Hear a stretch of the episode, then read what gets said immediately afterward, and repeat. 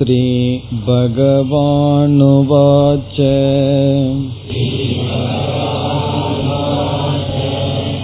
अभयं सत्त्वसंशुद्धिः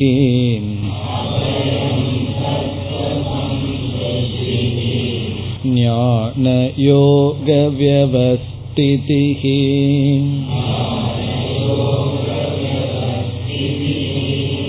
दानं दमश्च यज्ञश्च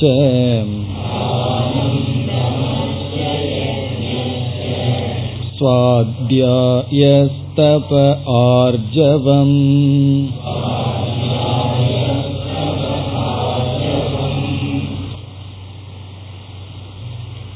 தெய்வீ சம்பத் என்ற தலைப்பில் நம்மிடம் இருக்க வேண்டிய பண்புகளை பகவான் கூறுகின்றார் அதில் முதல் பண்பாக அபயம் என்பதை கூறினார்.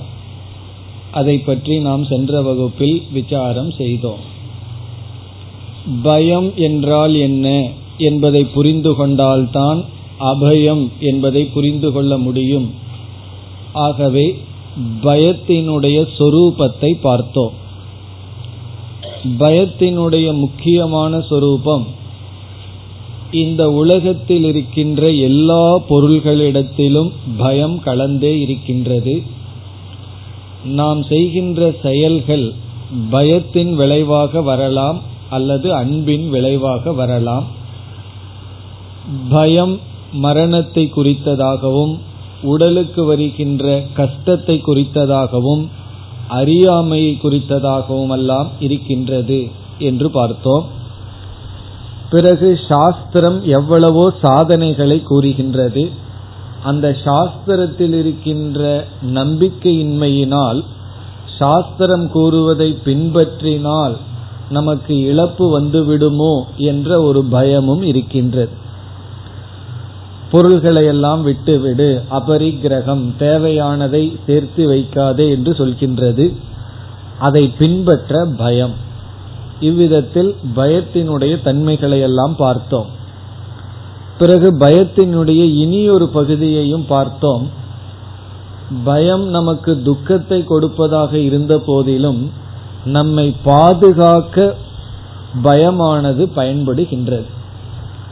தர்ம விஷயத்தில் நமக்கு பயம் இருந்தால் அந்த பயம் நமக்கு தர்மத்தில் ஈடுபட துணையாக இருக்கும். மது முதலிய பொருள்களிடத்தில் நமக்கு பயம் இருந்தால் அதிலிருந்து நீங்கி வர அந்த பயம் நமக்கு உதவி செய்யும். தர்மத்திலும் பயம் வேண்டும். பயம் வேண்டும் என்றால் இந்த தர்மத்தை விட்டுவிட்டால் கேடு வந்து விடுமோ என்ற பயம் வேண்டும். அதர்மத்திலும் பயம் வேண்டும். இந்த அதர்மத்தை பின்பற்றினால் கேடு வந்து விடுமோ என்ற பயம் தேவை. இந்த பயம் நம்மை பாதுகாக்கும் நல்லது. ஆரம்ப காலத்தில் இறைவனை குறித்த பயம் இருந்தாலும் தவறில்லை. பிறகுதான் இறைவன் அபயஸ்வரூபம் என்று புரிந்து கொள்வோம். இவ்விதத்தில் ஆரம்பத்தில் நமக்கு இயற்கையாக கொடுக்கப்பட்ட பயம் முழுவதும் தவறல்ல. அந்த பயம் நமக்கு பாதுகாப்பையும் தரலாம் என்றும் பார்த்தோம். பிறகு அடுத்ததாக நாம் விசாரித்தது அபயத்தை அடைய மனதில் இருக்கின்ற பயத்தை நீக்க என்ன உபாயத்தை மேற்கொள்ள வேண்டும்? என்ன செய்தால் மனதில் இருக்கின்ற பயம் நீங்கும்? அதில் நாம் நான்கு படிகளாக பார்த்தோம். முதலாக பார்த்தது வைராகியம். வைராகியம் நமக்கு வந்துவிட்டால் பயம் நம்மை விட்டு சென்று விடும். காரணம் எதில் நமக்கு பயம் இருக்கின்றது என்று பார்த்தால் எந்த பொருளிடத்தில் பற்று இருக்கின்றதோ அந்த பொருளிடத்தில் தான் நமக்கு பயம் இருக்கும். பற்றில்லாத பொருளை நிமித்தமாக வைத்து நமக்கு பயம் ஏற்படாது. ஒரு பொருள் மீது முற்றிலும் பற்றில்லை என்றால் அது அழிந்துவிடும் என்ற விஷய என்றெல்லாம் நமக்கு எண்ணத்தை உருவாக்கி பயம் நமக்குள் ஏற்படாது. இப்ப வைராகியம் நமக்கு வந்து விட்டால் பயம் நமக்கு வராது. வைராகியம் முதல் சாதனை என்று பார்த்தோம். இனி அடுத்தது எனக்கு வைராகியம் வரவில்லை. வைராகியம் என்பது மனப்பக்குவம். அந்த பற்றின்மை வரவில்லை என்றால் பயத்தை நீக்க என்ன செய்வது? அடுத்தபடியாக இறங்கி வந்தோம். அறிவை பயன்படுத்துதல் விவேகம்.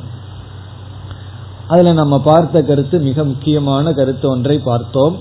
அதாவது நமக்கு கஷ்டம் வந்துவிடும் என்று நாம் பயந்து கொண்டு இருக்கின்றோம் இங்கு எப்படிப்பட்ட விவேகம் என்றால் நம்மால் தாங்க முடிகின்ற அளவுதான் பகவானாலும் நம் அல்லது இயற்கையாலும் நமக்கு கஷ்டத்தை கொடுக்க முடியும். தாங்க முடியாத அளவு யாருக்கும் யாரும் எந்த கஷ்டத்தையும் கொடுக்க முடியாது. இதை நாம் உணரும் பொழுது கஷ்டத்தை குறித்து நமக்கு பயம் ஏற்படாது. மரணம் நிச்சயமாக ஏற்படும் என்ற அறிவு வர வர நமக்கு ஏற்றுக்கொள்கின்ற மனநிலை நமக்கு வரும். இப்ப அறிவை பயன்படுத்தி பயத்தை நீக்க முயற்சி செய்தல். இரண்டாவதாக பார்த்தோம். பிறகு மூன்றாவதாக ஒருவர் கூறலாம் எனக்கு அறிவும் சரியாக வேலை செய்வதில்லை. வைராகியத்துக்கும் மனப்பக்குவம் இல்லை. விவேக சக்தியும் இல்லை. அந்த நிலையில் பயத்தை நீக்க என்ன செய்வது? அப்பொழுது நாம் பார்த்தோம் ஸ்ரத்தா. ஸ்ரத்தா என்றால் நம்பிக்கை. இறைவன் மீது நாம் வைக்கின்ற நம்பிக்கை நமக்கு அபயத்தை கொடுக்கும் அல்லது பயத்தை நீக்கும். நம்பிக்கை இருக்கின்ற வரை நமக்கு பயம் இருக்காது. நம்பாத பொழுதுதான் நமக்கு பயம் ஏற்படும். அப்படி நம்பிக்கை அல்லது பகவானிடத்தில் வைக்கின்ற விஸ்வாசம் நமக்கு அபயத்தை கொடுக்கும் அல்லது பயத்தை நீக்கும். பிறகு அதுவும் எனக்கு வரவில்லை என்று சொன்னால் எனக்கு வந்து பகவான் மீது நம்பிக்கையும் வரவில்லை அந்த நிலையில் என்ன செய்வது என்று கேட்கும் பொழுது அப்பொழுது நாம் இறுதியாக ஒரு சாதனையை பார்த்தோம். அபியாசம் என்ற சாதனையை பார்த்தோம். அபியாசம் என்றால் நாம் முதலில் என்ன செய்ய வேண்டும்? எதை குறித்து நமக்கு பயம் இருக்கின்றது என்பதை பார்க்க வேண்டும். ஒவ்வொருவருக்கும் ஒவ்வொரு விஷயத்தில் பயம் இருக்கும். அந்த பயத்தை எடுத்துக்கொண்டு அந்த பயத்தை சிறிது சிறிதாக அனுபவித்து பழகுதல். அதுதான் அபியாசம். எதுல நம்ம பயப்படுகின்றோமோ அது வராமல் இருக்க வேண்டும் என்று பயத்தை கண்டு பயந்து ஓடக்கூடாது என்று பார்த்தோம். நமக்கு ஒரு விஷயத்துல பயம் இருக்கின்றது என்றால் அந்த சூழ்நிலைக்குள்ளேயே செல்ல மாட்டேன் என்று இல்லாமல் பயத்தை கண்டு பயம் கொள்ளாமல் அந்த பயத்தை நாமே தேர்ந்தெடுப்பது அந்த பயத்தை சிறிது சிறிதாக எடுத்து அபியாசம் செய்தல் பயிற்சி செய்தல். அதான் இறுதியாக நாம் பார்த்தோம். இவ்விதத்தில் பயம் என்பது சில சமயங்களில் பழக்கத்தால் வந்து வந்திருக்கும். பழக்கத்தால் வந்த பயத்தை நாமும் பழக்கத்தாலே சிறிது சிறிதாக நீக்க வேண்டும். இப்படிப்பட்ட பயிற்சியின் மூலம் நாம் பயம் என்கின்ற உணர்வை சிறிது சிறிதாக மனதிலிருந்து நீக்க வேண்டும். இதெல்லாம் இதுவரை நாம் பார்த்து முடித்த கருத்து. இனி அடுத்ததாக நாம் தொடர வேண்டும். அபயம் என்கின்ற சாதனையை நாம் இரண்டாக இப்பொழுது பிரிக்கின்றோம். இதுவரை நாம் பார்த்தது சாதகர்கள் அடைகின்ற அபயம். சாதகர்களாக இருக்கின்ற நாம் அடைகின்ற அபயம் அல்லது பயமின்மை. இந்த இடத்தில் பயமானது மனதில் இருந்து நம்மை தாக்கி சாதனைகளுக்குள் செல்ல முடியாமல் தடையாக இருப்பதெல்லாம் நீங்கிவிடும். இந்த பயம் என்ன செய்கின்றது? சாதனை செய்ய நமக்கு தடையாக இருக்கின்றது. சாதகர்கள் நிலையில் நாம் அடைகின்ற அபயமானது நம்மை சாதனையில் ஈடுபடுத்தும். ஏன்னா வேதாந்த சாதனையில் இருக்கும்போது தனிமையா இருந்து பழகணும்.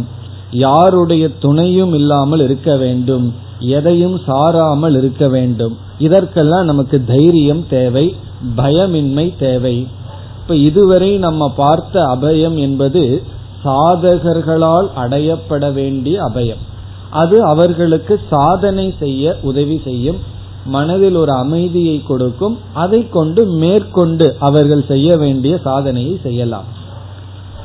இரண்டாவது அபயம் என்று ஒன்று இருக்கின்றது. அதை சாஸ்திரம் லட்சியமாக கூறுகின்றது சாத்தியமாக கூறுகின்றது. இப்ப நம்ம பார்த்த அபயம்ங்கிறது சாதனா லெவல்ல இருப்பது. சாதகர்களிடம் இருக்க வேண்டிய அபயம். இனி மோக்ஷத்தையே சாஸ்திரம் அபயம் என்று கூறும். பிருகதாரண்யக்கு உபனிஷத்தில் அபயம் வை ஜனக பிராப்தோசி என்று யாக்ஞவல்யர் ஜனகருக்கு உபதேசத்தை செய்து இந்த ஞானத்தினால் நீ பிரம்மத்தை அடைந்தா என்று சொல்லவில்லை.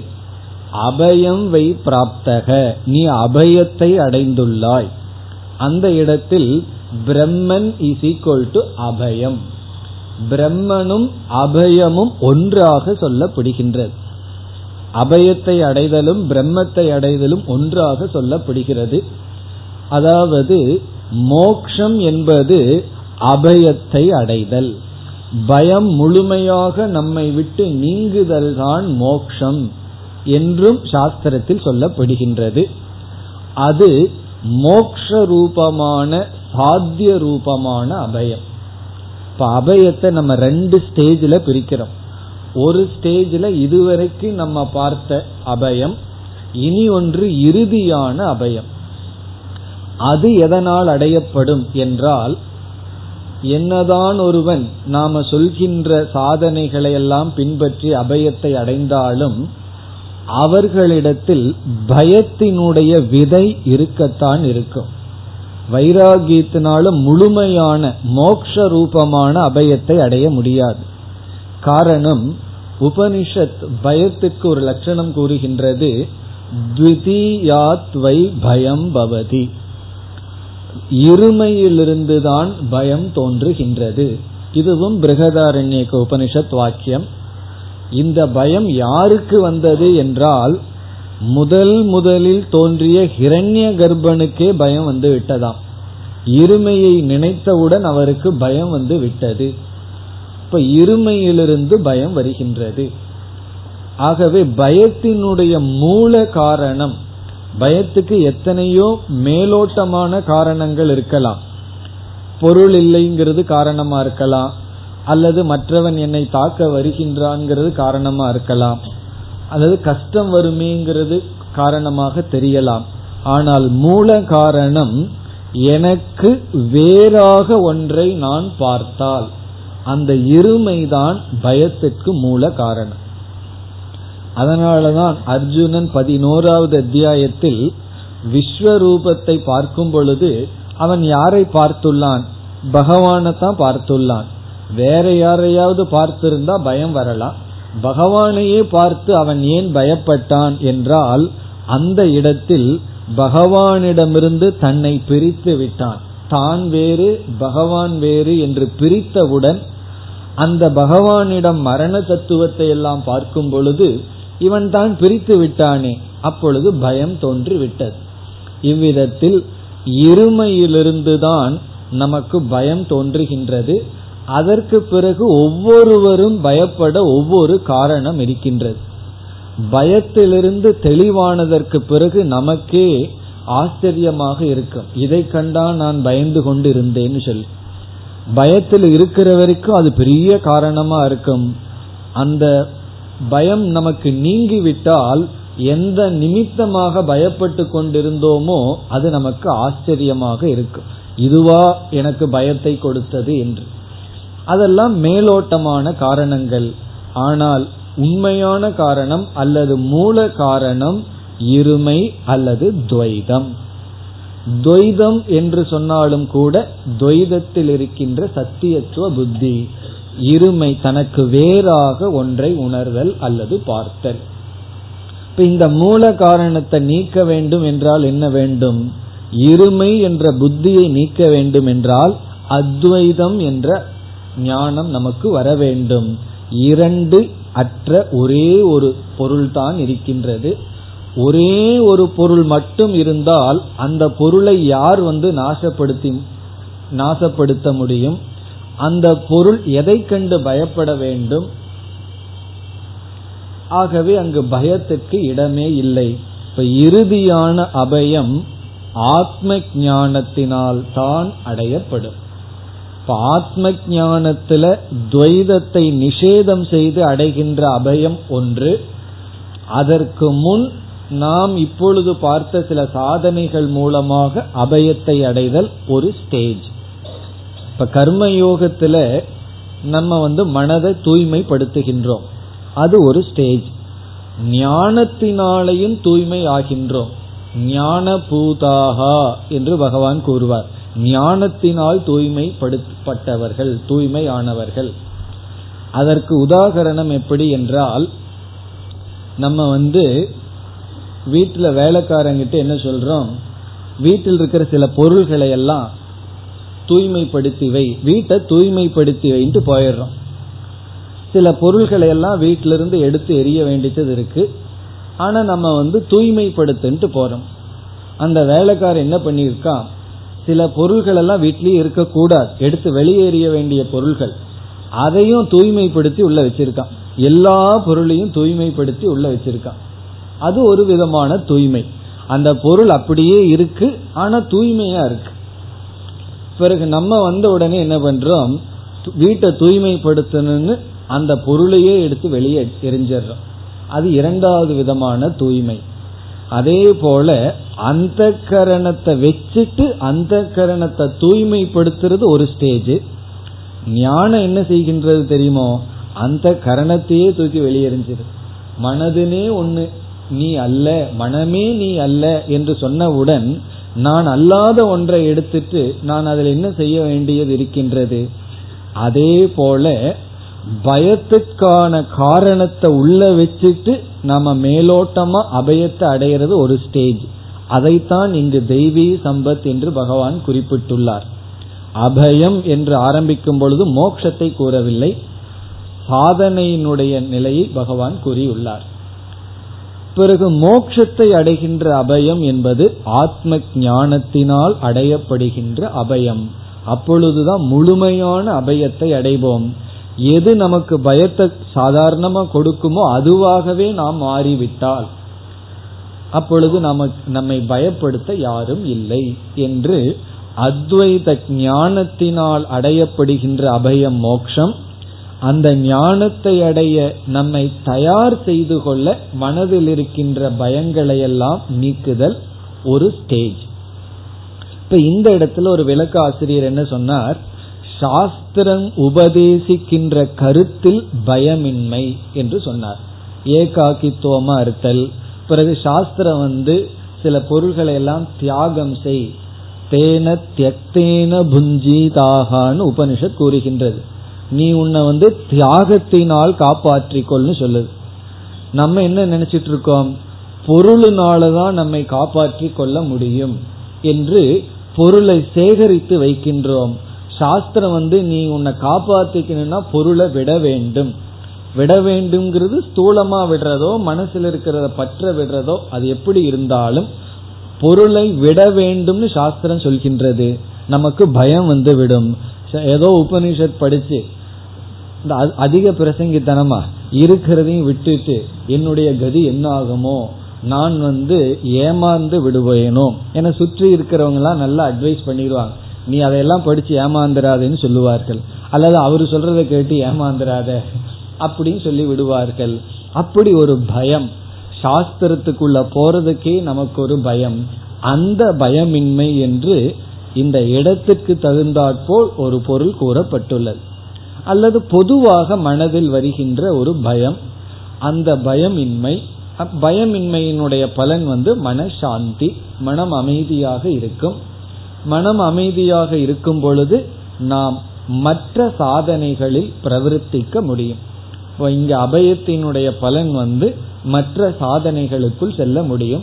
சிரவணம் மனநம் நிதித்தியாசனம்ங்கிற சாதனைக்குள் செல்ல இந்த அபயம் நமக்கு துணை புரியும். அப்பொழுதும் கூட பயத்தினுடைய விதை நமக்குள் இருக்கும். அது ஆத்ம ஞானத்தினால் நீக்கப்படும். இப்படி வைராகியத்தையும் நம்ம பார்த்தோம். பதினைந்தாவது அத்தியாயத்தில் அசங்க சஸ்திரேன திருடேன சித்துவா. அசங்கம்ங்கிற வைராகியத்தின் துணை கொண்டு சம்சாரத்தை பலகீனப்படுத்த வேண்டும். பிறகு ஆத்ம ஞானத்தினால் சம்சாரத்தினுடைய வேரை நீக்குகின்றோம்னு பார்த்தோம். அதே போல பயமும் சம்சாரம். அதையும் நாம் வைராகியம் முதலிய சாதனைகளினால் பயத்தை பலகீனப்படுத்துகின்றோம். பிறகு ஆத்ம ஞானத்தினால் அபயம் என்ற லட்சியத்தை அடைகின்றோம். அபயம் என்ற மோக்ஷத்தை அடைகின்றோம். மோக்ஷங்கிறது அபய பிராப்தி. மோக்ஷத்தை விதவிதமா வர்ணிக்கலாம். முழுமையான மன அமைதி மோக்ஷம்னு சொல்லலாம். அல்லது இங்கு சொல்வது போல் அபயம் பயமின்மை மோக்ஷம்.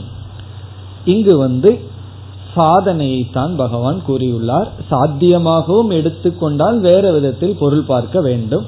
அது வந்து ஆத்ம ஞானத்தினால்தான் சாத்தியமான அபயத்தை அடைய முடியும். இத்துடன் நம்முடைய முதல் அபயம் என்கின்ற பண்பை பற்றிய விசாரம் முடிவடைகின்றது. இனி நாம் அடுத்த பண்புக்கு செல்ல வேண்டும். இந்த மூன்று ஸ்லோகங்களில் பகவான் இருபத்தி ஆறு பண்புகளை தெய்வீ சம்பத் என்ற தலைப்பில் குறிப்பிட்டிருக்கின்றார். இதில் நாம் பதிமூன்றாவது அத்தியாயத்தில் பார்த்த பண்புகளை விரிவாக பார்க்க மாட்டோம். அங்கு பார்க்காத பண்புகளை விரிவாக பார்க்க போகின்றோம். இதில் முதல் ஸ்லோகத்தில் முதல் பண்பு முடிவடைகின்றது. இனி அடுத்த பண்புக்கு செல்லலாம். அடுத்தது சத்துவ சம்சுத்திகி. சத்துவ சம்சுத்திகி.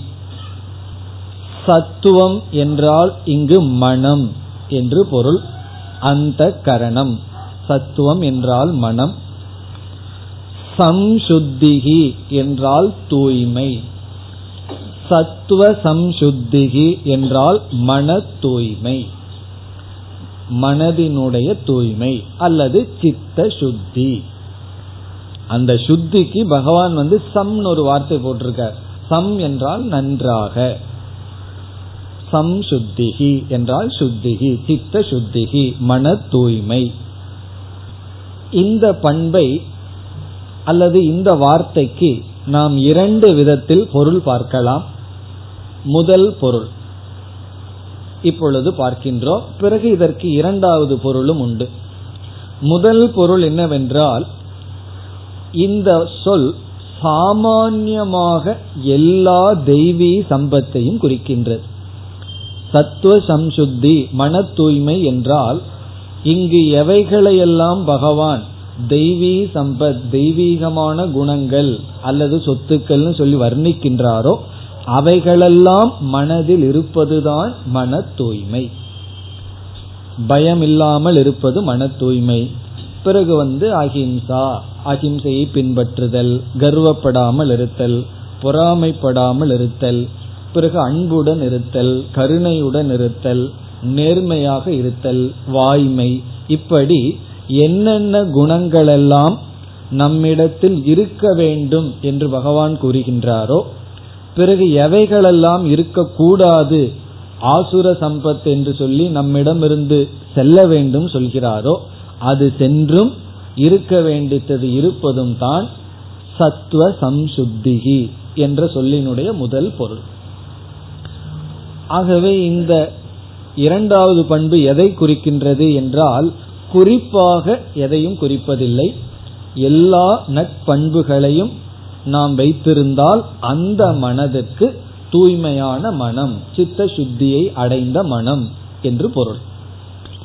இது வந்து முதல் பொருள். ஆனா இது இங்கு அவ்வளவு பொருந்தாது. காரணம் ஏற்கனவே பகவான் சொல்ல போகின்றார். ஆகவே சாமான்யமான அர்த்தத்தை விட்டு நாம் இரண்டாவதாக விசேஷமான அர்த்தத்தை எடுத்துக்கொள்ள போகின்றோம். அது இரண்டாவதாக பார்க்க போகின்ற பொருள். இப்ப முதல் பொருள்ல பார்த்தோம்னா சாமான்யமான நற்குணங்கள் நற்பண்புகள் இந்த நற்பண்புகளை வந்துதான் ஆந்தர சௌச்சம் என்று நாம் பார்த்துள்ளோம்.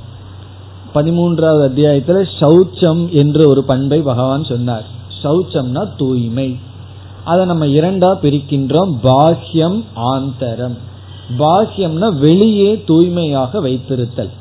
நாம எந்த இடத்துல இருக்கின்றோம் அந்த இடத்தை சுற்றுப்புற சூழ்நிலைகளை தூய்மையாக வைத்தல்.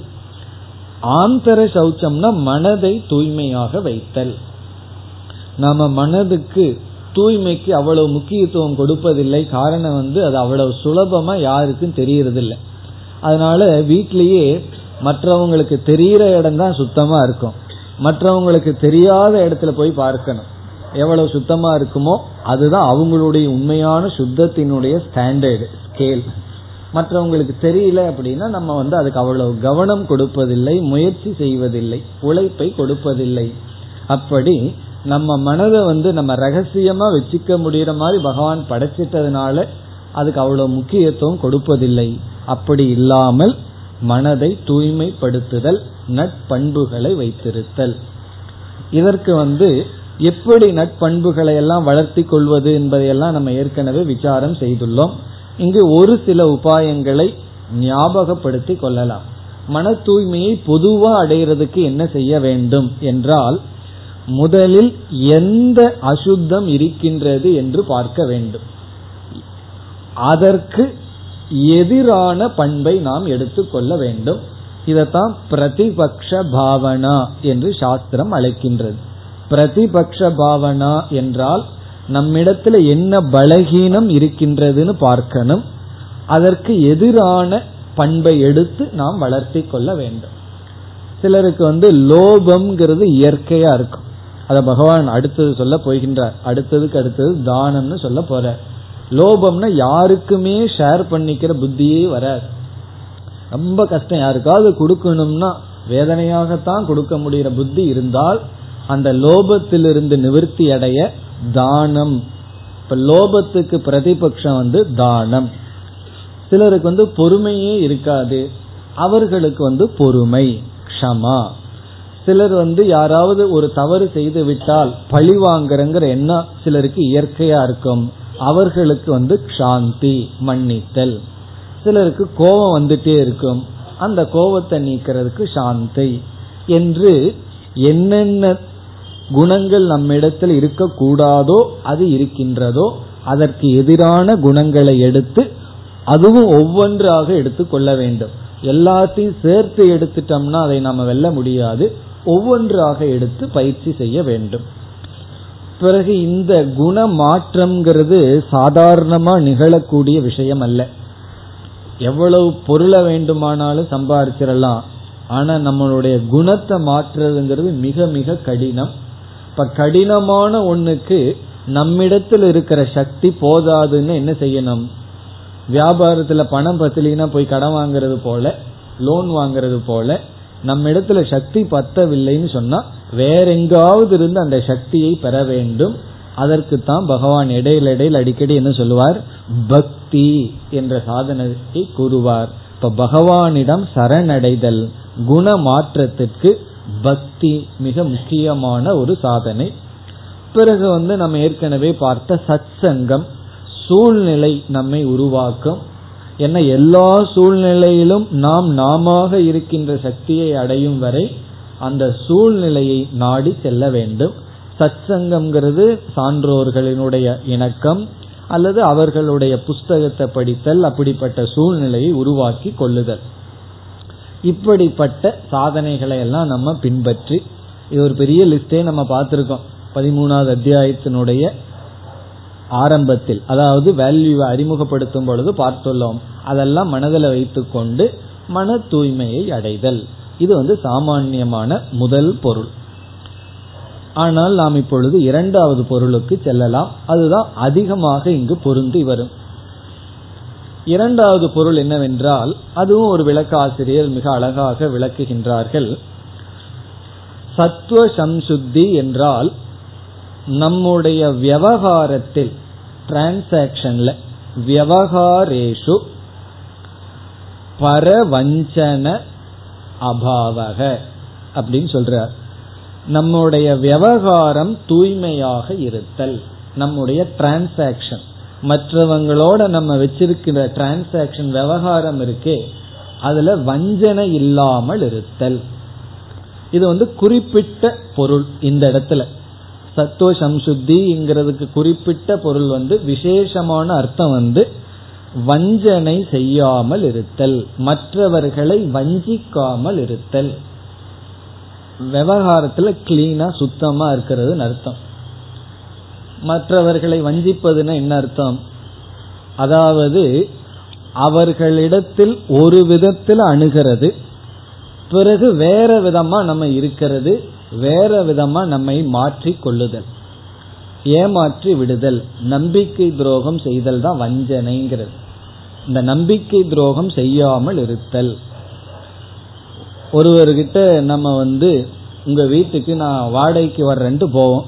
அப்ப நம்ம பேசுற பேச்சு நம்ம நடத்தைகள் எல்லாம் ஒரு மாதிரியா இருக்கும். வீட்டுக்குள்ள போன உடனே மாறி போயிடும். ஏன்னா அதுக்கு மேல அவர்னால ஒன்றும் பண்ண முடியாதல்ல. அப்போ ரெண்ட்டை வாங் ரெண்ட்டுக்கு போறதுக்கு முன்னாடி நம்ம ஒரு மாதிரி வச்சுக்கிறது எந்த எதை வேண்டுமானாலும் வித்து கொடுத்துறேன்னு சொல்லி கடன் வாங்குறதுக்கு முன்னாடி ஒரு மாதிரி நம்ம காட்டி கொள்வோம். கடன் கிடைத்ததற்கு பிறகு ஆள் மாறியாச்சு. அந்த காலத்துல வந்து கடன்பட்டார் நெஞ்சம் போல் கலங்கினானே இலங்கை வைந்தன்னு சொல்லி யார் எழுதினார்? கம்பர் எழுதினார். ராமபிரான் வந்து நீ இன்று போய் நாளை வான்னு சொன்ன உடனே ராவணன் எப்படி கலங்கினானா? கடன் வாங்கினவங்க நெஞ்சம் போல கடங்கினானா இன்னைக்கு கம்பர் எப்படி சொல்லுவார்? உங்களுக்கே தெரியும். கடன் கொடுத்தார் நெஞ்சம் போல் கலங்கினான்னு இன்னைக்கு அவர் எழுதியிருப்பார். இருந்திருந்தால். இன்னைக்கு நடக்கிற பைனான்ஸ் கம்பெனியை பார்த்திருந்தார்னா அவர் அப்படி எழுதியிருப்பார். காரணம் என்னன்னா அந்த அளவுக்கு சென்சிட்டிவிட்டி போயாச்சு. கடன் வாங்கிட்டா நம்ம நம்ம மேல அது ஒரு பழு போல உணரணும். இப்ப கடன் கொடுத்தவங்க தான் அந்த பழுவை போல உணர்கிறார்கள். கடன் வாங்கினவங்களுக்கு அந்த பழு தெரிவதில்லை. அதான் வஞ்சனை ஏமாற்றுதல் நம்பிக்கை துரோகம் என்று சொல்வது. ஒருவரை நம்ம நம்பி வந்தார்கள் அல்லது நம்ம நம்பிக்கைக்கு உரியவர்களாக அவர்களிடம் காட்டிக்கொண்டு பிறகு அவர்களை ஏமாற்றி விடுதல். இந்த டிரான்சாக்சன் விவகாரத்துல பொய்மை. அப்படி இல்லாமல் இருத்தல். இந்த வஞ்சனைன்னு நம்ம சொல்வது. அதுதான் இங்கு விளக்காசிரியர் கூறுகிறார்கள். பரவஞ்சன அபாவம் பரிவர்ஜனம். மற்றவர்களை ஏமாற்றாமல் இருத்தல். நாம எப்படி இருக்கிறோம்ங்கிறத மறைச்சு அவர்களுக்கு முன்னாடி வேற விதமா காட்டுறது. இந்த இம்ப்ரெஸ் பண்றதுன்னு சொல்றோம் அல்லவா? அப்படியெல்லாம் செய்து ஆனா உள்ள வேற ஆள் அவர்கிட்ட நம்ம வேற ஆளா காட்டிக்கொள்வது அப்படி இல்லாமல் இருத்தல். அப்புறம் சில பேர் சில விஷயங்களை வந்து நம்பிக்கையோட நம்மிடம் சொல்லி இருப்பார்கள். ரகசியத்தை எல்லாம் சில பேர் ஏமாந்து அது அவங்க செய்யற தப்பு. ஆனாலும் ஷேர் பண்ணிக்கணுமே சொல்லி சொல்லி விடுவார்கள். அதைய வந்து நமக்கு சாதகமாக இருக்கும் பொழுது பயன்படுத்தி விடுதல். அதை நம்ம என்றும் செய்யக்கூடாது. ஒருவர் நம்ம நம்பி ஒரு பொருளை கொடுத்துட்டு போனாலோ அல்லது வந்து ஒரு விஷயத்தை பகிர்ந்து கொண்டாலோ எந்த நிலையிலும் நம்ம வந்து அதை அவர்களுக்கு காட்டி கொடுக்கிறதோ அல்லது துரோகம் செய்வதோ கூடாது. சுதந்திரத்துக்கு போராடும் போது எத்தனையோ பேர் வந்து காட்டி கொடுத்து கொண்டெல்லாம் இருந்தார்கள் அல்லவா? அதான் வஞ்சனைன்னு சொல்றது. ஏமாற்றுதல் நம்பிக்கை துரோகம் செய்தல் அப்படி இல்லாமல் இருத்தல் சத்துவ சம்சுத்திகி. இது விசேஷமான பொருள் இந்த இடத்தில். யாரையும் ஏமாற்றாமல் இருத்தல். நம்ம ஒருவர் நம்பி வந்துட்டா அவர் அப்படி நம்பி வந்துள்ளாரே அந்த நம்பிக்கையை நாம் மதிக்க வேண்டும். அப்படி நம்ம இடத்துல நம்பி வந்துள்ளார்னு நினைச்சு பெருமைப்படணும். அவங்கள வந்து நம்ம ஏமாற்றக்கூடாது. இந்த அட்வான்டேஜ் எடுத்துக்கிறதுன்னு சொல்வார்கள். அவர்களை நாம் பயன்படுத்துதல். நம் மீது வைக்கின்ற நம்பிக்கையை நம்ம வந்து நமக்கு சாதகமாக பயன்படுத்துதல். அவர்களை ஏமாற்றுதல். அவர்களிடத்தில் நாம் ஒரு விதமாக காட்டி ஒரு விதமாக நடந்து கொள்ளுதல். இப்படியெல்லாம் இல்லாமல் இருத்தல் சத்துவ சம்சுத்திகி.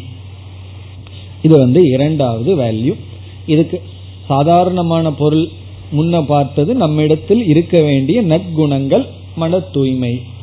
விசேஷமான பொருள் வஞ்சனை செய்யாமல் இருத்தல். யாரையும் ஏமாற்றாமல் இருத்தல். இனி அடுத்த பண்புக்கு செல்லலாம். மூன்றாவது ஞான யோக வியவஸ்திதிகி ஞான யோக வியவஸ்திதிகி இந்த பண்பு நாம் ஏற்கனவே பார்த்ததுதான் அத்தியாத்ம ஞான நித்தியத்துவம் என்று பதிமூன்றாவது அத்தியாயத்தில் வந்த பண்புதான். அத்தியாத்ம ஞான நித்தியத்துவம். அதைத்தான் இங்கு பகவான் ஞான யோக வியவஸ்திதிகி என்று சொல்கின்றார். இதனுடைய பொருள் இங்கு சங்கரர் ஞான யோகம் என்ற வார்த்தையை பொதுவாக ஒரே சொல்லாக எடுத்துக்கொள்வார்கள் ஆனால் இவர் ஞானம் யோகம் என்று தனித்தனியாக எடுத்துக் கொள்கின்றார். இந்த இடத்தில் மட்டும். அப்ப ரெண்டு சாதனை ஆகின்றது. ஞானம் என்று ஒன்று யோகம் என்று பிரித்து விடுகின்றார். அப்புறம் வியவஸ்திதின்னு ஒன்று. அப்படி நமக்கு இங்கு மூன்று சொற்கள் ஆகின்றது. ஞானம் யோகம் வியவஸ்திதி. ஞான யோகம்னு சேர்த்து கொள்ளவில்லை. பிரிச்சுட்டார். ஞானம்ங்கிறது தனியா யோகம்ங்கிறது தனியா வியவஸ்திதிங்கிறத தனியா பிரித்துள்ளார். பிரித்து என்ன பொருள் கொடுக்கின்றார்? ஞானம் என்ற சொல்லுக்கு ஞானத்துக்கு காரணமான சிரவணம் மனநம் ஞானம்னா இங்க ஆத்ம ஞானம் ஆத்ம ஞானத்துக்கு நேரடியான சாதனையான சிரவணம் பிறகு அதை தொடர்ந்து மனநம் என்கின்ற சாதனை. அதற்கு அவர் லட்சணம் சொல்லும் பொழுது சாஸ்திர ஆச்சாரியதக. சாஸ்திரத்தின் துணை கொண்டும் ஆசிரியரினுடைய துணை கொண்டும் ஆத்ம தத்துவ பதார்த்த அவகதிகி. ஆத்ம தத்துவம்னா ஆத்மாவினுடைய தத்துவத்தை அவகதிகினா புரிந்து கொள்ள மேற்கொள்கின்ற விசாரம். அதான் சிரவணம். சிரவணம் என்று சொல்லும் பொழுதே கேட்டல். கேட்டல்னா எதை கேட்டல்? சாஸ்திரத்தை கேட்டல். இங்கு குறிப்பா உபனிஷத் சாஸ்திரத்தை கேட்டல். எப்படி கேட்டல்னு சொன்னாவே ஆசிரியர் மூலமாகத்தான் கேட்க முடியும். இப்ப ஆசிரியர் மூலமாக சாஸ்திரத்தை கேட்டல். இப்ப உபனிஷத்துல எத்தனையோ விஷயம் இருக்கு. அதுலயும் எதில் நம் கவனமாக கேட்டல் ஆத்ம தத்துவத்தை திருக் திருஷ்ய விவேகத்தை நாம் செய்தல். அது வந்து சிரவணம் சாஸ்திரத்தை கேட்டல். பிறகு வந்து கேட்ட உடனே என்ன வரும்? சந்தேகம்ங்கிறது இயற்கையா நமக்கு வரும். சந்தேகமே வரல அப்படின்னா ரெண்டு காரணம் இருக்கலாம். ஒன்னு கேட்காமையே இருந்தா புரியாமையே இருந்தா ஒரு சந்தேகம் வராது. அல்லது வந்து நல்லா புரிந்து இருக்கலாம் அவ்வளவு தூரம் கற்பூர புத்தி இருக்கிறவங்களுக்கு எதுக்கு சந்தேகம்? சொன்ன உடனே பத்திக்கும். அந்த அளவுக்கு உத்தம அதிகாரிகளா இருந்து ஆசிரியரும் சாஸ்திரமும் நமக்கு என்ன உபதேசிக்குதோ கேட்ட உடனே சந்தேகம் வராம இருக்கலாம். அல்லது புரியாமையே இருந்தாலும் வராம இருக்கலாம். கண்டிப்பா நம்ம ரெண்டு எக்ஸ்ட்ரீம்ல இருக்க மாட்டோம். இடையில இருக்கிற ஆட்கள் தான் அதிகம். ரொம்ப மக்குவா யாரும் இருக்கிறது இல்லை ரொம்ப புத்திசாலியா இருக்கலாம். அது விதிவிலக்கா இருக்கும். சாதாரணமா இருப்பவர்கள்லாம் இடையில் இருப்பார்கள். அதனால சாஸ்திரம் மனநம் என்ற ஒரு சாதனையை கூறுகின்றது. இப்ப மனநம் என்றால் சந்தேகம் வந்தால் அந்த சந்தேகத்தை நீக்குதல். இப்ப சந்தேகத்தை நீக்கிறதுக்காக மனநம் என்ற சாதனை. அப்பொழுதுதான் ஞானம் என்ற சொல்லுக்கு அருகதையே கிடைக்கின்றது. அறிவுன்னு சொன்னா அதுல சந்தேகம் இருக்கவும் கூடாது. சரியான அறிவாகவும் இருக்க வேண்டும். அப்படி ஞானம் என்றால் ஞானத்துக்கு நேரடியான சாதனையான சிரவணம் மனநம். அதை எடுத்துக் கொள்கின்றார். இனி யோகம் என்ற சொல்லுக்கு எதை எடுத்துக் கொள்வார்? நீங்களே சங்கராச்சாரியார் ஆயிரலாம். யோகம்ங்கிறதுக்கு மீது என்ன இருக்கு? சிரவண மனநத்துக்கு அப்புறம் என்ன இருக்கு? நிதித்தியாசனம்ங்கிற சாதனையை எடுத்துக் கொள்கின்றார். இப்ப யோகம் என்றால் நிதித்தியாசனம். நிதித்தியாசனம் என்றால் என்ன? ஞான நிஷ்டையடைய மேற்கொள்கின்ற தியானம்.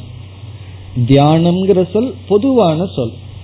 அந்த தியானம்ங்கிற சொல் வந்து ஞானத்தை அதாவது தியானத்தில் ஞானம் விஷயமாக இருந்தால் அத்வைத பிரம்மன் நிர்குண பிரம்மன் தியானத்துக்கு விஷயமாக பொருளாக இருந்தால் அந்த தியானத்துக்கு நிதித்தியாசனம் என்று பெயர். இந்த நிதித்தியாசனத்துல விரதம் ரொம்ப முக்கியம். அதாவது பத்தியம் ரொம்ப முக்கியம். ஞான யோகத்துல இருக்கும் பொழுது ஒரு சாதகன் வந்து எந்த அளவுக்கு சமம் தமம் முதலிய சாதனைகளை பின்பற்றி சிரவணத்தை மேற்கொண்டானோ. ஏன்னா சிரவணம் பண்ணும் பொழுது மனம் வந்து சிதறடியாமல் போகத்தில் ஈர்க்கப்படாமல் இருக்க வேண்டும். அப்ப என்ன தவம் செய்து சிரவணம் மனநம் பண்ணானோ அதே தவத்துடன் நிதித்தியாசனம் செய்ய வேண்டும். அதை விட சற்று அதிகமாக செய்ய வேண்டும். எந்த விதத்திலையும் மனதை சிதறடையாமல் ஏகாகிரதையா மனதை நன்கு ஒருமுகப்படுத்தி. இங்க ரெண்டு உபாயம் சொல்றார். ஏகாகிரதையா இந்திரியாதி உபரமேன. இந்திரியங்களை எல்லாம் விஷயங்களிலிருந்து விலக்கி கொண்டு தற்காலிகமாக பிறகு வந்து மனதை முழுமையாக ஒருமுகப்படுத்தி அறிவில் இருந்து பழகுதல். எந்த அறிவு அடைஞ்சிருக்கிறோமோ அதை பிடிச்சு வச்சுக்கணும். இல்லைன்னா நம்ம விட்டு எவ்வளவு வேகமா வந்ததோ அவ்வளவு வேகமா ஓடி போயிடும் பந்து போல. பந்துவை எரிஞ்சோம்னா அது எவ்வளவு வேகமா போகுதோ அவ்வளவு வேகமா திரும்புறது போல ஞானம் உள்ள வந்துட்டு மேல நம்மை விட்டு போயிரும். இப்படி போகாமல் பிடித்து இருத்தி வைத்து பழகுதல். அது யோகம். இனி வியவஸ்திதி என்றால் நிஷ்டா. தொடர்ச்சி. இந்த சாதனைகளை தொடர்தல். இப்ப ஞான யோகம் என்றால் சிரவணம் மனநம் நிதித்தியாசனம் வியவஸ்திதிகிங்கிற வார்த்தைக்கு பொருள் தொடர்ச்சி. இந்த சாதனைகளை சாத்தியத்தை அடையும் வரை தொடர்தல். நம்ம வந்து ஒரு சாதனையை செய்ய செய்ய ஆரம்பிக்கின்றோம். பொதுவா என்ன நடக்கும்னா அந்த சாதனைய எது வரைக்கும் செய்யணும்? அந்த சாதனையிலிருந்து முடிவா என்ன லட்சியத்தை அடையணுமோ அது வரைக்கும் அந்த சாதனையை தொடரணும். ஆனா நம்ம அப்படி தொடர்வதில்லை. ஆரம்பிக்கின்றோம் தொடர்ச்சி வருவதில்லை. கொஞ்ச நாள் அப்படியே விட்டு போகுது. ஆரம்பத்தில் இருக்கின்ற வேகம் வருவதில்லை எல்லோருக்கும். ரொம்ப கஷ்டப்பட வேண்டியது இருக்கு. தொடர்வதில்லை. தொடர்ந்து அந்த சாத்தியத்தை அடையிற வரைக்கும் அந்த சாதனையை தொடர்றதே இல்லை. இடையில இடையில விட்டுறோம் அப்புறம் திடீர்னு யாராவது வந்து ஞாபகப்படுத்தணும். முன்னெல்லாம் கீத கிளாஸுக்கு போயிட்டு இருந்தே என்ன ஆச்சுன்னு? ஆமா ஆமா போயிட்டு இருந்தனே. சரி மறுபடியும் போவோம் அப்படின்னு ஒரு ஃப்ரெண்டு கம்பெனி கிடைச்சா மறுபடியும் தொடர்றது. ஒரு பிரேக் அப்புறம் மறுபடியும் தொடர்றது. இப்படி இந்த தொடர்ச்சி இன்மைங்கிறது நம்ம இடத்துல இருக்கிற ஒரு பெரிய பலகீனம். எந்த சாதனையை மேற்கொண்டு சாத்தியத்தை அடையிற வரைக்கும் தொடர்றேன் தெரியுமோ? சாப்பாடு தான் பசிக்குதுன்னு வச்சுக்குவோமே. பசிங்கிற ஒரு நோயை நீக்கிறதுக்கு கஷ்டத்தை நீக்கிறதுக்கு சாப்பிட்றதுங்கிற சாதனையை மேற்கொள்றோம். அதுல கண்டிப்பா தொடர்ச்சியா சாத்தியத்தை அடையிற வரைக்கும் சாத்தியத்துக்கு மேல அடையிற வரைக்கும் வயிறு நிறைவேற வரைக்கும் தான் சாப்பிடணும். சில பேர் தொண்டை வரைக்கும் நிக்குதுன்னு சொல்லுவார்கள் அல்லவா? அது வரைக்கும் தொடர்ந்துடுறோம். அங்க தொடரக்கூடாது. எங்க நிறுத்தணுமோ அங்க நிறுத்தாம எங்க தொடர்ச்சி இருக்கணுமோ அங்க தொடர்ச்சி இருப்பதில்லை.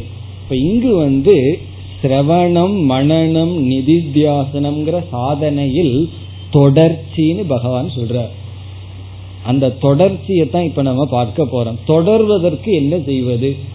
அதுக்கு என்ன பதில் சொல்வது? ஏன்னா சில பேர் வந்து கேட்பார்கள். நான் வந்து உங்க கிளாஸுக்கு ரெகுலரா வர்றதுக்கு என்ன பண்ணணும்னா நான் என்ன சொல்றது? நீங்க முயற்சி பண்ணி பாருங்க நீங்க வராம இருக்கிறதுக்கு நான் என்ன பண்றதுன்னு கேட்டா வேணா சொல்லலாம். வர்றதுக்கு என்ன பண்றதுன்னா நான் என்ன சொல்றது? வரணும் அவ்வளவுதான். இதுக்கு மேல என்ன சொல்ல முடியும்? அப்படி தொடர்ச்சி கிளாஸ் மட்டுமல்ல எந்த ஒரு சாதனையை எடுத்துக்கொண்டாலும் விரதம் இருக்குன்னு எடுத்துக்கொள்வார்கள் மௌன விரதம்னு ஆரம்பிப்பார்கள். அல்லது வந்து வாரத்துல ஒரு நாள் விரதம்னு சொல்வார்கள். இப்படி எத்தனையோ சாதனைகள். அல்லது வந்து டெய்லி ஒரு மணி நேரம் உபனிஷத் படிக்கிறது. அல்லது கீத பாராயணம் பண்றது. இப்படி எல்லாம் விரதம் எடுத்துக்கொள்ளும் போது நல்ல உற்சாகமா இருக்கும். ஆனா என்ன ஆகுதுன்னா தொடர்றது ரொம்ப கஷ்டமா இருக்கு. கொஞ்ச நாளைக்கு மேல பேட்டரி வந்து அப்படியே டவுன் ஆயிருக்கு. எப்படி சார்ஜ் பண்ணி சார்ஜ் பண்ணி அதுல தொடர்தல் அதை இப்பொழுது நாம் பார்க்கலாம். இப்ப இந்த சாதனை வந்து ஞான யோக வியவஸ்திதி என்றால் சிரவணம் மனநம் நிதித்தியாசனம் என்கின்ற ஞானத்துக்கான நேரடியான சாதனையில் தொடர்ந்திருத்தல். எதுவரைனா அந்த லட்சியத்தை அடையும் வரை சிரவணம் மனநத்தை ஞானம் அடையும் வரை நிதித்தியாசனத்தை ஞான நிஷ்டை அடையும் வரை. ஞானம் அடைஞ்சதுக்கு அப்புறம் சிரவண மனநம் ஓரளவுக்கு நம்ம விட்டு போயிடும் அதுக்கப்புறம் பண்ற சிரவணத்துக்கு சிரவணம்னே பேர் இல்லை. ஏதோ பண்றோம் அவ்வளவுதான். ஞான நிஷ்டை அடைஞ்சதுக்கு பிறகு நிதித்தியாசனம் எல்லாம் பண்ண வேண்டாமா? அப்படின்னா பண்ண வேண்டாம் தான். அப்ப எப்படி வேணாலும் அதுக்கப்புறம் இருந்துக்கலாமான்னு சொன்னா அதற்கு பிறகு நிதித்தியாசனம்ங்கிறதே நம்முடைய சுவாவமாகி விடும். கஷ்டம் இல்லாம அதை பண்ணுவோம். எது முன்ன ரொம்ப கஷ்டப்பட்டு பண்ணிட்டு இருந்தோமோ அதற்கு பிறகு அது சாதனையாக இருக்காது சுரூபமாக இருக்கும். குழந்தை வந்து நடந்து பழகிறது ஒரு பெரிய சாதனை. விழுந்து விழுந்து விழுந்து விழுந்து நடந்து பழகு. நடந்ததற்கு பிறகு நடத்தல்ங்கிறது ஒரு இயற்கையாக இருப்பது. அதுக்காக ஒரு அதிக கஷ்டம் அல்லது நடக்கிறமே என்ற ஒரு சாதனையாக அதுக்கு தெரியாது.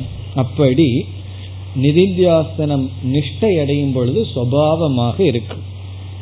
இப்ப நம்ம இந்த இடத்துல சிந்திக்க வேண்டிய அடுத்த விசாரம் எப்படி தொடர்தல்? இந்த தொடர்ச்சியை கொண்டு வர்றதுக்கு என்ன செய்வது? அதுக்கான சில கருத்துக்களை சில டிப்ஸை பார்க்கலாம். தொடர்றது தொடராதது நம்ம கிட்ட இருக்கிறது தான். இருந்தாலும் நமக்கு வந்து ஒரு அறிவு தேவைப்படுது. ஒரு விஷயத்துல தொடரணும்னா என்ன செய்தல்? அல்லது ஏது நம்மை ஒன்றில் தொடர வைக்கும்? அந்த தொடர்ச்சி எதில் நமக்கு அல்லது அது தொடர்ச்சிக்கு காரணம் என்ன? அதுக்கு சாஸ்திரத்துல கொடுக்கின்ற பதில் வந்து முமுக்ஷுத்துவம். அல்லது தீவிர இச்சா. எந்த விஷயத்துல நமக்கு ஆசையானது தீவிரமான நிலையை அடைந்து விட்டதோ அந்த விஷயத்தில் தொடர்வதற்கு நமக்கு எந்த கஷ்டமும் தெரியாது. தொடர்ச்சி தடைபட காரணம் நமக்கு அந்த இச்சையில தீவிரத்துவம் இல்லை. நம்ம வந்து ஒரு சாதனையை தொடர ஆரம்பிக்கின்றோம். நல்லதுக்கு தான் தடைகளே வரும். தவறானதுக்கு தடைகளே வராது. நீங்க காலையில எட்டு மணி வரைக்கும் தூங்குறதுக்கு தடையே இருக்காது. ஆனா அஞ்சு மணிக்கு எந்திரிக்கணும்னா தான் தடை இருக்கும். அப்படி நல்ல விஷயத்துக்கு தான் தடைகள் எல்லாம் வரும். தடைகள் வந்த உடனே தடைகள் நமக்கு எவ்வளவு தூரம் பெருசா தெரியுது சின்னதா தெரியுதுங்கிறது தடைகளினுடைய சொரூபத்தில் அல்ல நம்முடைய இச்சையினுடைய அடிப்படையில். இதுதான் ரகசியமே. நமக்கு வந்து ஒரு ஒன்னு அப்டக்கிளா தடையா தெரியுதுன்னா அது எவ்வளவு பெருசா அந்த தடை இருக்குங்கிறது நம்முடைய லட்சியத்தில் இருக்கின்ற இச்சையை பொறுத்து. அந்த ஆசை தீவிரமா இருந்ததுன்னு வச்சுக்குவோமே பிறகு எதுவுமே தடை அல்ல. நம்ம எல்லாம் வந்து ஞானம் வந்து நம்ம வீடு வீடு வீடுக்குள்ள வந்து விழுகுது. இருந்தாலும் நம்ம வேண்டான்னு தள்ளி விட்டுட்டு இருக்கோம்.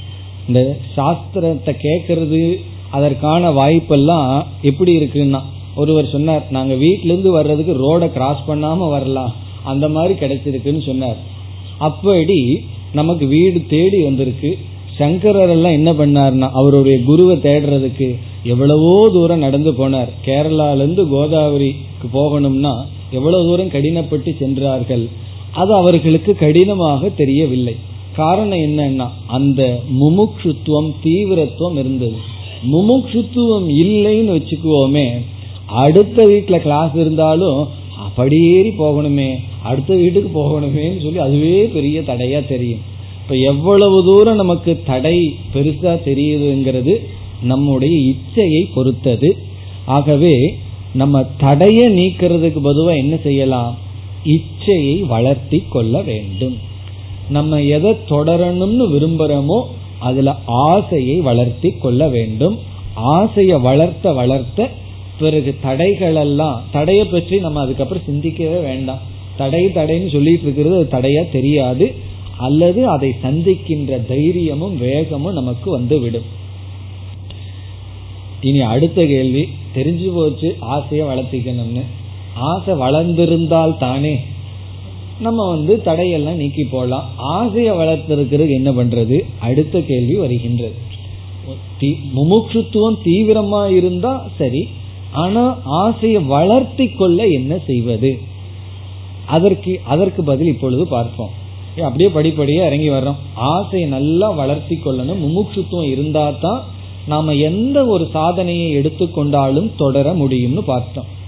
அது ஞான யோகம் மட்டுமல்ல. எந்த யோகத்தை எடுத்துக்கொண்டாலும் சாதாரண உடல் செய்கின்ற உடல் பயிற்சியை எடுத்துக்கொண்டாலும் சில பேர் வாக்கிங் போறேன்னு ஆரம்பிச்சு கொஞ்ச நாள் ஓடுவார்கள். அதுக்கப்புறம் அதை விட்டு விடுவார்கள். அதுக்கு ஒரு சோம்பேறித்தனம் வந்துடும் இப்படி எந்த ஒரு பயிற்சியை எடுத்துக்கொண்டாலும் தொடர வேண்டும் என்றால் தீவிரமான இச்சை வேண்டும்.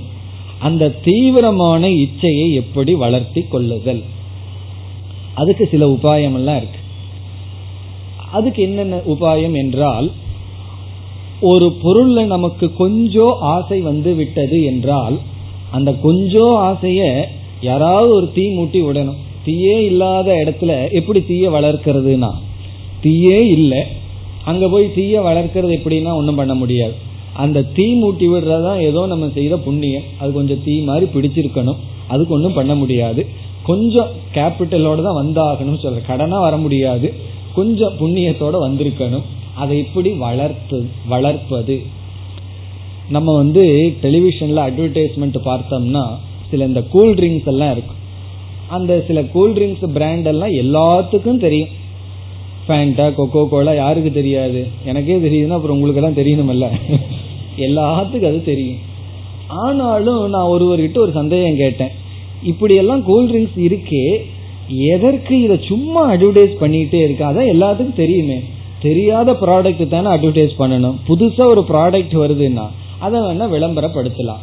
ஆனா அவர்கள் வந்து கோடிக்கணக்கில் தொடர்ந்து விளம்பரப்படுத்தி கொண்டே இருக்கிறார்கள். அதனுடைய தாற்பயம் என்னன்னு கேட்டேன். அது ஒரு பெரிய தத்துவமே எனக்கு உபதேசம் பண்ணார். அதுதான் இப்போ உங்களுக்கு உபதேசமா வருது. என்ன சொன்னார்?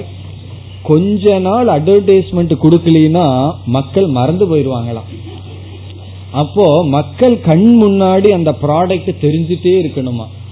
என்னதான் அது அப்படி ஒரு ப்ராடக்ட் இருக்குன்னு தெரிஞ்சாலும் கூட அந்த ரிமைண்ட் பண்ணிட்டே இருக்கணுமா? அவங்களுக்கு இல்லைன்னா மறந்து விடுவார்களாம். அதனாலதான் இது வந்து தொடர்ந்து விளம்பரப்படுத்துவது அந்த பொருளை அறிமுகப்படுத்த அல்ல. அந்த பொருளை மறக்காம இருக்கிறதுக்காக.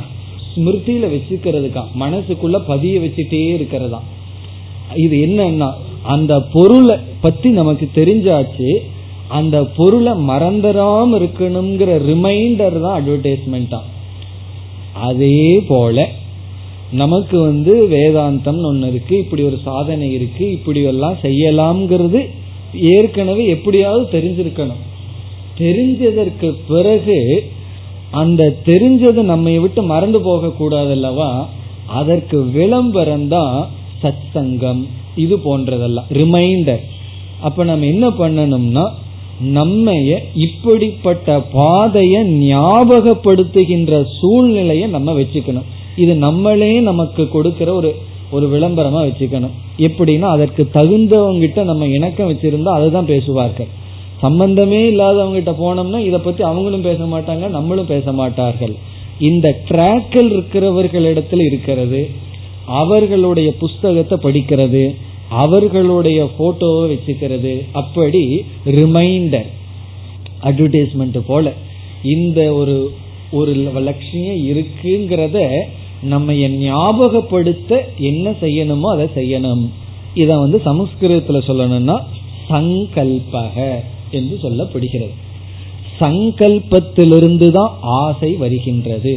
சங்கல்பா ஜாயதே காமக. சங்கல்பத்திலிருந்து ஆசை வருகின்றது. சங்கல்பம்னு சொன்னா அதை மீண்டும் மீண்டும் நினைக்க அது ஆசையாக வரும். ஒரு பொருள் மீது தீவிரமான ஆசை எப்ப வரும்னா அந்த பொருளையே மீண்டும் மீண்டும் சங்கல்பம் பண்ண பண்ணத்தான் அது இச்சையாக தீவிரமாக வடிவெடுக்கும். அந்த சங்கல்பத்துக்கான சூழ்நிலையை நாம் உருவாக்க வேண்டும். சங்கல்பத்துக்கான சூழ்நிலை வந்து சத் சங்கம் புஸ்தகம் அதெல்லாம் நம்ம உருவாக்கி விட்டால் பிறகு அந்த எப்படியாவது என்ன பண்ணுனா அதன் மனசுல இருந்து போகாதோ மீண்டும் மீண்டும் நினைக்க வாய்ப்பு இருக்குமோ அப்படிப்பட்ட சூழ்நிலையை உருவாக்கி நம்ம என்ன செய்ய வேண்டும்? சங்கல்பத்தை வளர்த்தி ஆசையாக்க வேண்டும். இப்ப இது ஒரு உபாயம். ஆசையை தீவிரமாக்க உபாயம் சங்கல்பம். அதற்கு தகுந்த சூழ்நிலையை உருவாக்கணும். அட்வர்டைஸ்மெண்ட்ல என்ன பண்றான்? நம்ம ரிமைண்ட் பண்ணிட்டே இருக்கான். மறக்காம வச்சிருக்கான். அப்படி நம்ம மறக்காம வச்சிருக்கணும். அதான் சங்கல்பம் சொல்றது. மீண்டும் மீண்டும் நினைத்தல். பிறகு இனி ஒன்று அதுவும் அட்வர்டைஸ்மெண்ட்ல இருந்தே தான் இந்த அட்வர்டைஸ்மெண்ட்ல என்ன பண்ணுவான்? அந்த ப்ராடக்டினுடைய பெருமையை சொல்லிக்கொண்டே இருப்பார்கள். குளோரி இந்த சோப்பை போடுங்க. வேறொரு சோப்பை பிராண்ட் இல்லாத சோப்பை காட்டி இது வந்து துணி என்ன பண்ணாலும் அழுக்கு போகாது கரை போகாது. அவன் எதை அட்வர்டைஸ் பண்றானோ அதை காட்டி அது ஒரே செகண்ட்ல கரை என்ன ஆகும்? அப்படியே பளிச்சிடும் மென்மை ஆயிருமா அது என்னன்னா அந்த பொருளினுடைய பெருமை குளோரி அதை வந்து அவன் காட்டிக்கிட்டே இருப்பான். அதே போல இந்த கூல் ட்ரிங்க்ஸை குடிச்சா உடனே ஃப்ரெஷ் உடனே முகம் முழு அப்படி மலர்ச்சியா ஒரு ஃப்ரெஷ்ஷா ஒரு உணர்வு கிடைக்கும். இது எதுனா அந்த பொருளினுடைய மேன்மை அல்லது பெருமை. இப்ப இங்க என்ன பண்றோம்? இத பகவான் ஏற்கனவே சொல்லியிருக்கார். தத்துவ ஞான அர்த்த தரிசனம் சொல்லியிருக்கார். இந்த ஞானத்தினால் அல்லது இந்த சாதனைகளினால் வருகின்ற பிரயோஜனத்தை நாம் பார்த்து கொண்டே இருத்தல். தத்துவ ஞான அர்த்தம்னா பிரயோஜன அனுதர்சனம் பிரயோஜனத்தை பார்த்துட்டே இருக்கணும். இப்படி நம்ம ஒரு தார்மீகமான வாழ்க்கையை மேற்கொண்டு அல்லது இப்படிப்பட்ட சாதனைகளில் நம்ம ஈடுபடுத்தி கொண்டால் அதனால என்ன பலன் வரும் என்று பலனை நாம் பார்த்து கொண்டே ரிமைண்ட் பண்ணிட்டே இருக்கிறது. அந்த பலனை நினைக்க நினைக்க நமக்கு ஆர்வம் கூடும். விளம்பரத்துல வந்து அவங்க சொல்ற பலனை மனசுல நம்ம எரியாமல நினைக்க நினைக்க அந்த பொருள் மீது பற்று கூடுகின்றது. அதே போல இந்த ஞானத்தில் அல்லது மோக்ஷத்தில் நாம் செய்கின்ற சாதனைகளினால் வருகின்ற பலனை நினைத்து கொண்டே இருக்கணும். அடிக்கடி அதை நினைச்சிட்டே இருக்கணும். அது உபனிஷத்து தான் அடிக்கடி கூறிக்கொண்டே இருக்கும். கீதையிலையும் பகவான் அடிக்கடி பலனை ஏன் சொல்றார் என்றால் அப்பொழுதுதான் அந்த சாதனையில நமக்கு ஈடுபாடு வரும் இச்சை நமக்கு வரும் தொடர்ச்சி நமக்கு கிடைக்கும். அப்ப பிரயோஜன தியானம். இதுவே ஒரு தியானமா பண்ணணும். பண்ணிருக்கணும் நம்ம ஏற்கனவே படிச்சிருக்கோம். தத்துவ ஞான அர்த்த தர்ஷனம் தர்ஷனம்னா அணுதர்ஷனம் மீண்டும் மீண்டும் இதனுடைய பலனை மனதிற்குள் கொண்டு வருதல். இதனுடைய பிரயோஜனத்தை நாம் நினைத்து நினைத்து பார்த்தல். இப்படிப்பட்ட உபாயங்களை கொண்டு நம்ம என்ன செய்யணும்? இப்படி நினைச்சு பார்க்கறது வந்து விவேகம். பிறகு வந்து அபியாசம். எது? சங்கல்பம்ங்கிறது. இப்ப விவேகத்தினாலும் அபியாசத்தினாலும் ஆசையை நாம் வளர்த்தினால் ஆசை தீவிரம் அடைய அடைய நாம் தொடர்ந்து சாதனையில் ஈடுபட முடியும். அந்த தொடர்ச்சி ஆசையை பொறுத்தது. ஆசையை வளர்க்க விவேகம் சங்கல்பம் இது போன்ற சாதனைகளை நாம் பின்பற்ற வேண்டும். இதோடு இந்த சாதனையும் முடிவடைகின்றது. இப்ப இதுவரைக்கும் நம்ம முதல் ஸ்லோகத்தில் முதல் வரியில் உள்ள மூன்று சாதனைகளை பார்த்தோம். அபயம் சத்துவ சம்சுத்திகி ஞான யோக வியவஸ்திதிகி இதுல சிரவணம் மனநம் நிதித்தியாசனத்துக்கெல்லாம் விளக்கம் சொல்லலையேன்னு கேட்க கூடாது தெரிஞ்சே சொல்லல மறந்து விடவில்லை ஏன்னா இதை ஏற்கனவே நம்ம பார்த்திருக்கோம். அத்தியாத்ம ஞான நித்தியத்துவம்ங்கிற இடத்துல அதை பார்த்துட்டோம். ஆனா அங்க தொடர்ச்சிங்கிற விஷயத்தை நம்ம அங்க விளக்கமாக பார்க்கவில்லை. அதனால அதை மட்டும் இங்கு நம்ம பார்த்தோம். ஏன்னா வியவஸ்திதிங்கிற வார்த்தையை பகவான் இங்க போட்டிருக்கார். இந்த ஞான யோகத்தில் தொடர்தல். ஞான யோகம் மட்டுமல்ல அது கர்மயோகமா இருக்கலாம் தியானமா இருக்கலாம். எல்லா சாதனைகளிலும் தொடர்ந்து இருத்தல் இங்கு ஒரு பண்பாக பகவான் கூறுகின்றார். அடுத்த வகுப்பில் நாம் அடுத்த சாதனையை பார்ப்போம். ஓம் போர் நமத போர்